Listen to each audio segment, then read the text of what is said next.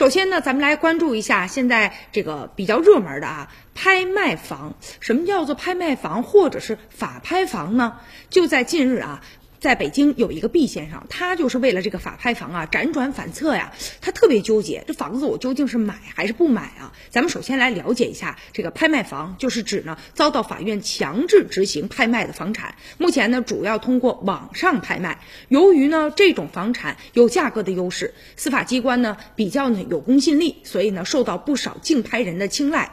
但是吧，这房子虽然说挺便宜的啊，你比如说一套呢市场价上百万的房子，可能拍卖的时候要呢打一个大折扣。但是啊，这个买完之后能不能让自己同样舒心呢？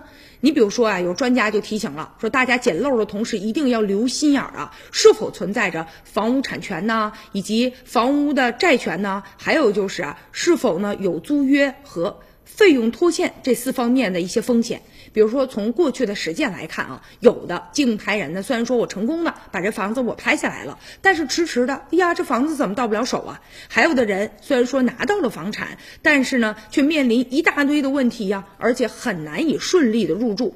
但是呢，这种房子的风险仅仅靠说我去竞拍之前，我多加小心啊，我警惕，这是不够的。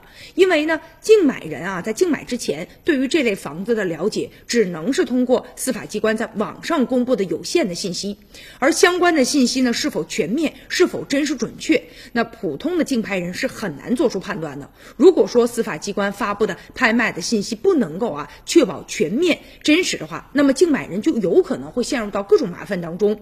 所以说呢，法拍房的风险关只能由呢具体的执行的法院来进行负责。所以说啊，在啊。